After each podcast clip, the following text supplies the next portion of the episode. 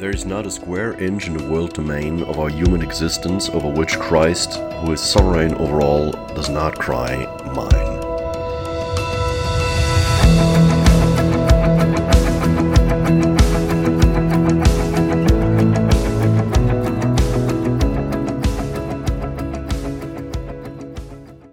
Every year I keep track of the things that I've been reading, and I, I look back and say, what have I learned? What were some of my favorite books from this last year?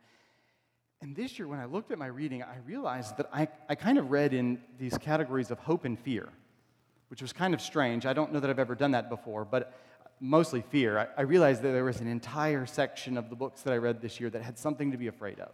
Not just a thriller that, you know, says, hey, somebody might detonate a nuclear bomb somewhere in the world. But I, I realized when I looked at it that early in the year, I, I read these ideas of look at how the world is getting better. Look at all of these data points that say extreme poverty is ending and peace is coming, and look at how great the world is. And then the rest of the year, I ended up reading books on weather disasters, both past and present, flooding around the world. I ended up reading uh, books on infectious diseases and how they leap from animals to humans, and uh, don't recommend that book makes it kind of hard to be around uh, animals again. Uh, but I, I was reading books on tragedies, I was reading books on crime, I was reading books on things that people can do. And I realized that that year was kind of a year spent reading on hope and fear. And, and the things that we should be hopeful for and excited about, and look at how, th- how great things are going. But then other books on, hey, look at how out of control we are. Look at what might happen. You should be afraid, run away. And I was thinking of those books this week. And that, that tension that you and I find ourselves in, that we, we want to be hopeful, but then there's also things that make us angry and that make us scared and that make us go, what is the future going to hold? What is 2020 or the 2020s going to hold? And, and we end up going, why should I be hopeful? Why should I be afraid? And then we come to church. There's that part of us. Then we come to church where we're supposed to say, oh, like God is sovereign, so that means everything is going to be good and everything's going to be okay. And so, if we're, I, I wonder if we're honest, if we kind of put on this veneer of God's sovereignty means that I'm supposed to be hopeful, but when I'm at home, I'm honestly, I'm more afraid than anything. Like the world feels out of control, and I'm not sure how to connect what we talk about on Sunday at church with the rest of my life and with the news that I look at and the newspapers that I read or the, the channels that I watch? How do I connect what we talk about on Sundays with the hope and fear that I'm constantly bombarded with during the week? We're starting a new series, starting today in the book of Colossians. And Colossians says that Jesus is supreme over all.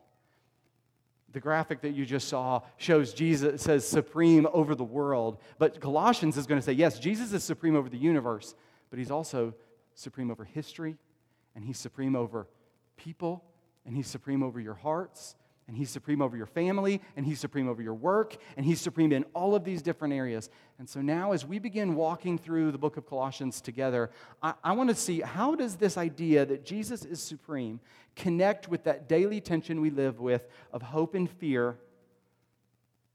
How does, how does that connect with hope and fear that we, have to, that we have to confront? So go ahead and turn with me to the book of Colossians.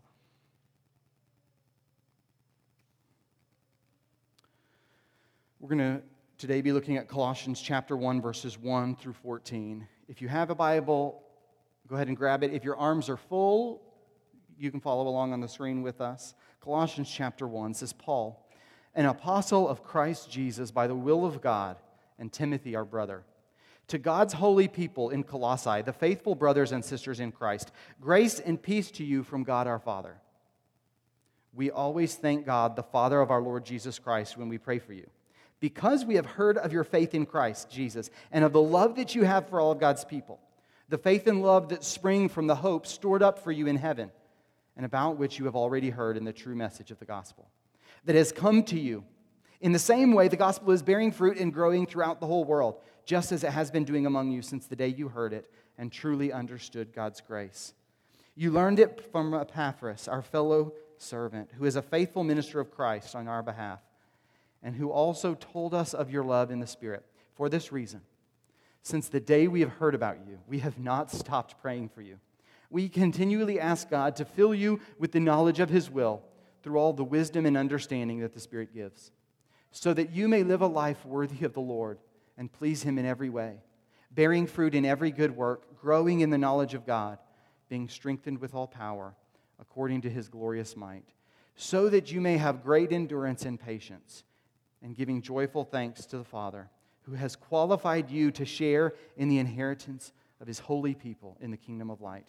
For he has rescued us from the dominion of darkness and brought us into the kingdom of the Son he loves, in whom we have redemption, the forgiveness of sins.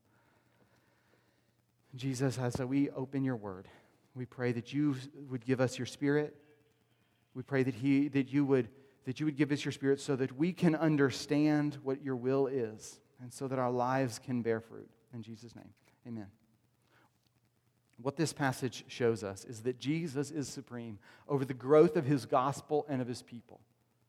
That Jesus is supreme over the growth of his gospel and his people. And what I want to show you in these verses is that two ways that we live if this is actually true. Two ways that we live if Jesus truly is supreme over the growth of his gospel and his people. Verses 3 to 8 tell us recognize God's work and thank him recognize God's work, and thank Him. What Paul does, Paul and Timothy, as they write this letter, is to a group of Christians in the city of Colossae. It's kind of a second rate city at this point. It's not a major city like some of Paul, the other towns that Paul writes to, but he has a, a friend, Epaphras, who is ministering there. And, and Epaphras is finding that people are either attracted to just pleasing God with the Jewish law or they're attracted to secret things that separate the world from God and say, God doesn't care about this world. God doesn't care about this world. Our whole goal is to get out of our bodies and go to be with God someday. And so forget anything having to do with this world. Those, those, are the, that's the, those are the two things that they're attracted to. And what Paul is calling them to is you actually need to see that God is actually at work in the world. You need to actually recognize that this world is not estranged from God as if God does not care and we need to shed it so that we can somehow please God. Instead, we actually have to recognize that God is at work and begin to cultivate thankful hearts. Paul says, We always thank God, the Father of our Lord Jesus Christ, when we pray for you. And then he walks through, because of your faith, because of the love that you have for one another, and those two things come from hope. Paul has already, in other letters, said that faith, hope, and love are, are, are, uh, are the, this epitome of the Christian life, this faith, hope, and love. And here in the, these verses, he says, Because we have heard of your faith in Christ Jesus, the love that you have for God's people that springs from the hope stored up for you in heaven. Paul is saying, When I look at you guys, I see faith and love that come from hope.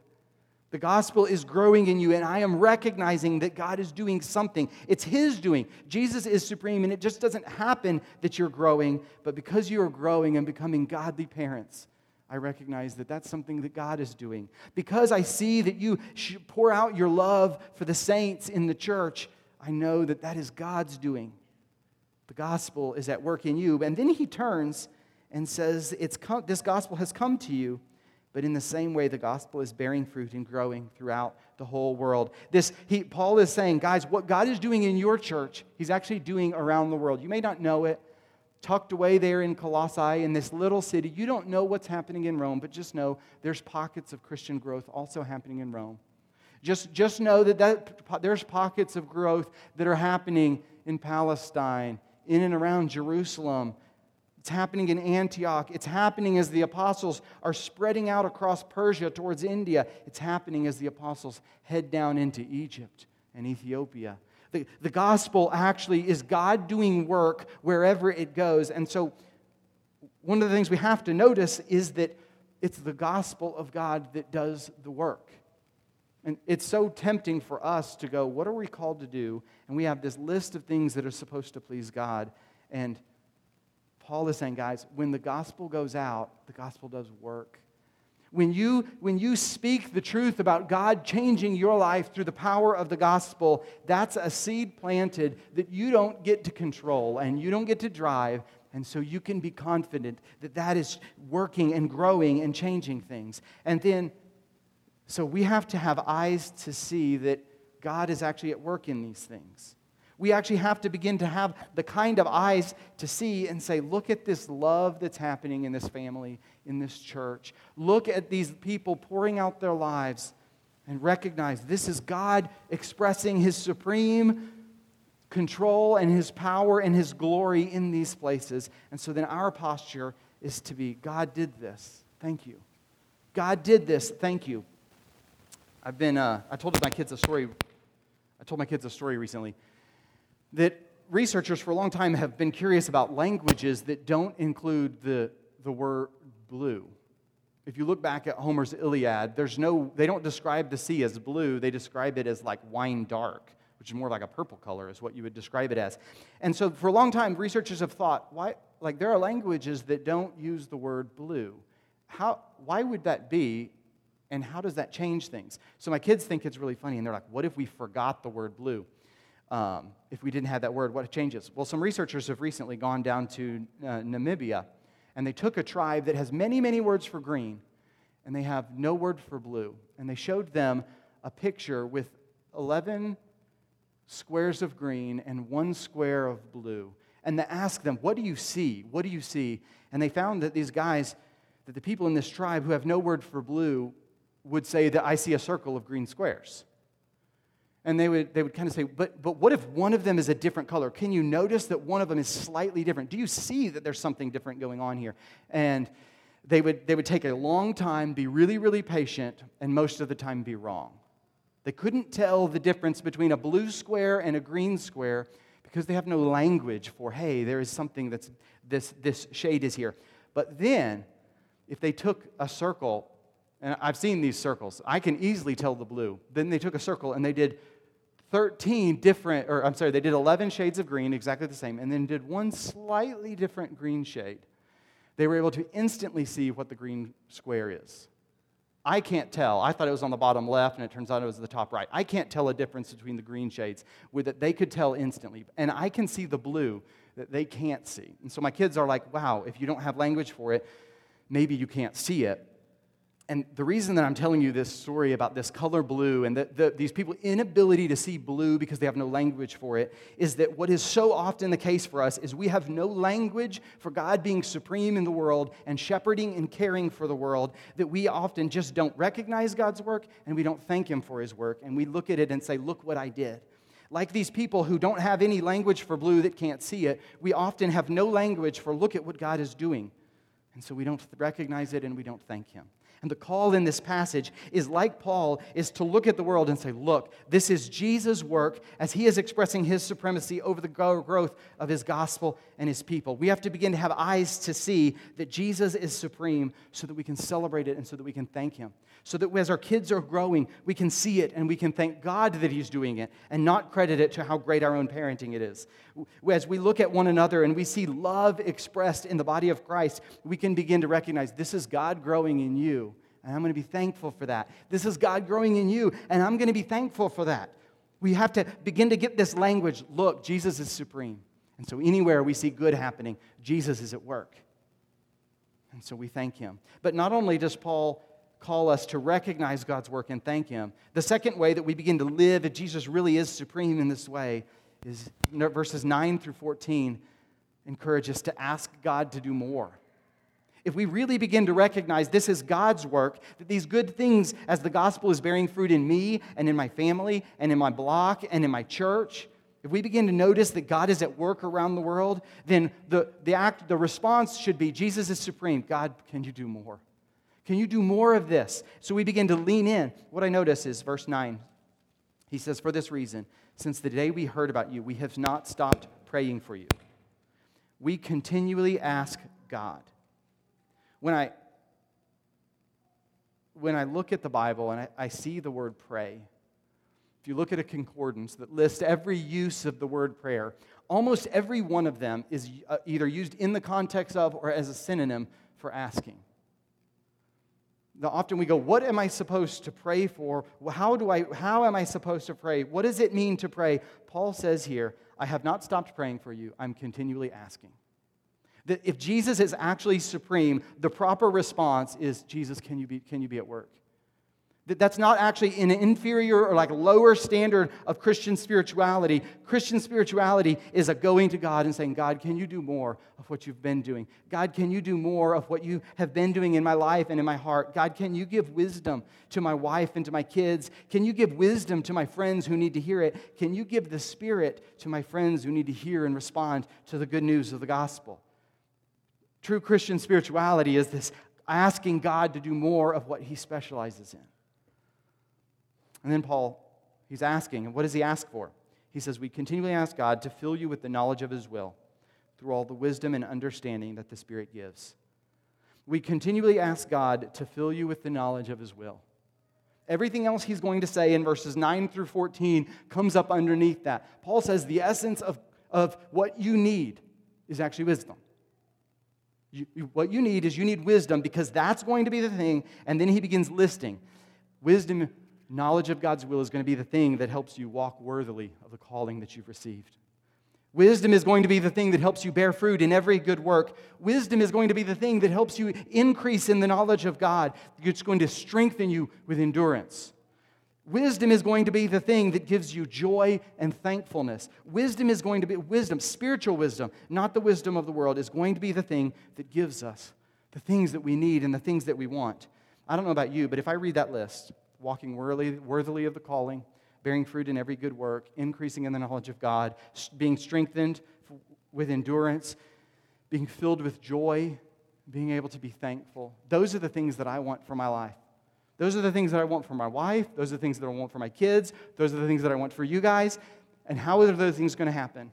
It's going to happen as Jesus, who is supreme over the gospel and his people, gives wisdom and knowledge of his will. And so, this is what we want in life, and God is going to have to be the one to do it. I'm not on my own going to be able to bear fruit. I'm not on my own going to be able to increase in the knowledge of God. I'm not on my own going to be able to be strengthened with endurance. I'm not on my own going to be filled with joy and thankfulness.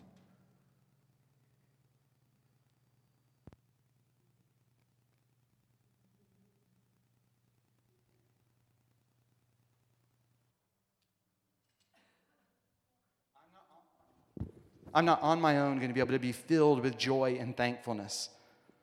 This passage says that God is going to have to be the one to do it. And isn't that the story of the Bible? When we look in the Bible, we see that it wasn't some strategy that Moses had that parted the Red Sea. It wasn't something inherent in a staff that he held over his head. It was the fact that God parted the Red Sea and Moses was standing there quite honestly, doing something that makes no sense and does no good because God is going to have to be the one to do it. That when the, the walls around Jericho fall, it's because God causes the walls around Jericho to fall. There's nothing inherent in trumpets and marching around a city that's going to do it. The story of the Bible is the story of God who is actually doing the work. God is the one who does the work, transforming and changing. And so the call to us is will we ask God to transform ourselves? Are we going to say, Jesus, you are supreme over your of the growth of your gospel and of your people. And so that means I need you to give me the knowledge of your will. I need you to I need you to give my family the knowledge of your will, not strategies. God, I need you to pour out your spirit on my block so that they can hear and respond to the gospel as I join you here. Jesus, can you give wisdom to your church so that your church can may walk worthily of the calling that we've received, bearing fruit, increasing in the knowledge of God, being strengthened to endure, being filled with joy so we can be thankful. And so, will, will we begin to have the eyes to see God is at work? We're going to thank Him that we see that, and then we're going to ask Him to do more. But how does this happen? I don't know about you, but my own temptation is to credit progress to my own strategy and my own ability. If something good happens, it's because I made it happen. I did it. So, how does this actually happen? Is it, how, do, how does this actually happen? Verses 12 and 13 tell us giving joyful thanks to the Father, who has qualified you to share in the inheritance of his holy people in the kingdom of light. It's, it is the Father who qualifies us to be a part of this. Jesus is supreme over the growth of the gospel and of his people because he's the one that qualifies us to share in this inheritance. He is the one that has rescued us from the dominion, from the power, from the control and the influence of darkness, and brought us into the kingdom of the Son that he loves. This passage says that if we're going to recognize God's work, if we're going to thank Him, if we are going to ask God to do more, it's going to be God who makes this happen in us. He qualifies, He rescues, He brings us into. If you're here and you go, What do you mean? How, how does this happen? lay this out for me step by step. What are you talking about, Joe? This passage, as, when it talks about He has qualified you, He has rescued, He has brought us into the kingdom of the Son He loves, the Bible says that God brings His enemies into His kingdom through his son who poured out his life for us on the cross. The story of the Bible is the story that God made the world and that we weren't under the dominion of darkness, we weren't under the power of, a, of, the, uh, of Satan. Instead, we lived in a perfect world. That Adam and Eve lived in a perfect world, and that God put Adam and Eve in it and said they are very good. But Adam and Eve and you and I and everybody after them has said, No, God, we will not listen to you. We will not follow you. We will not we will not live your way. We will not recognize, we will not thank, and we will not ask for more. So, the, the story of the Bible is actually God Himself. This is what this passage is saying. For He has rescued us from the dominion of darkness and brought us into the kingdom of the Son He loves, in whom we have redemption, the forgiveness of sins. We have redemption because Jesus lived the life that we should live and died the death that we should die and raised, was raised again so that all who turn away from sin and trust in Christ can know that they actually have an inheritance. And that hope can drive faith and love that changes things, gives us eyes to see God at work and hearts that say, God, do it again. Do more of this. God, do more of this. Jesus is the grounds, the means. Jesus is the one that is supreme, that invites us into his kingdom. And so, if you're here today, whether young or old, you've been here once or you've been here many times, if you say, This is what I want, I want this kind of thing in me, I want to know that I have an inheritance, not based on what I have done, come and grab me at the end of the service. Grab somebody that brought you and say, How can I know for sure that this is actually mine, that this is true, and that I have an inheritance in the kingdom of the Son that God loves? So, this passage says Jesus is supreme over the growth of his gospel and his people. Jesus is supreme over the growth of his gospel and his people. And as we begin to be thankful and as we begin to ask God to do more, what changes? What changes?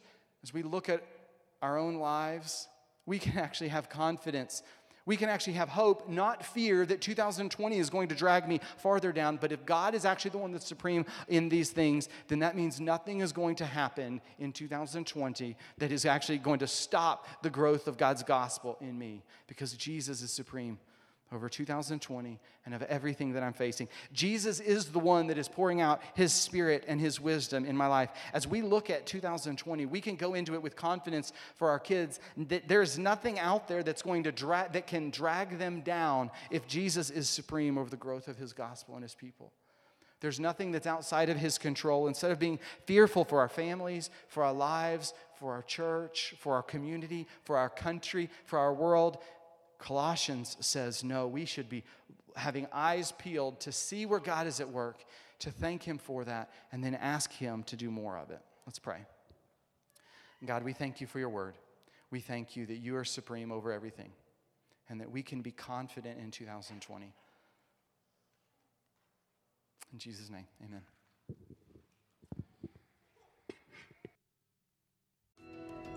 There is not a square inch in the world domain of our human existence over which Christ, who is sovereign over all, does not cry, Mine.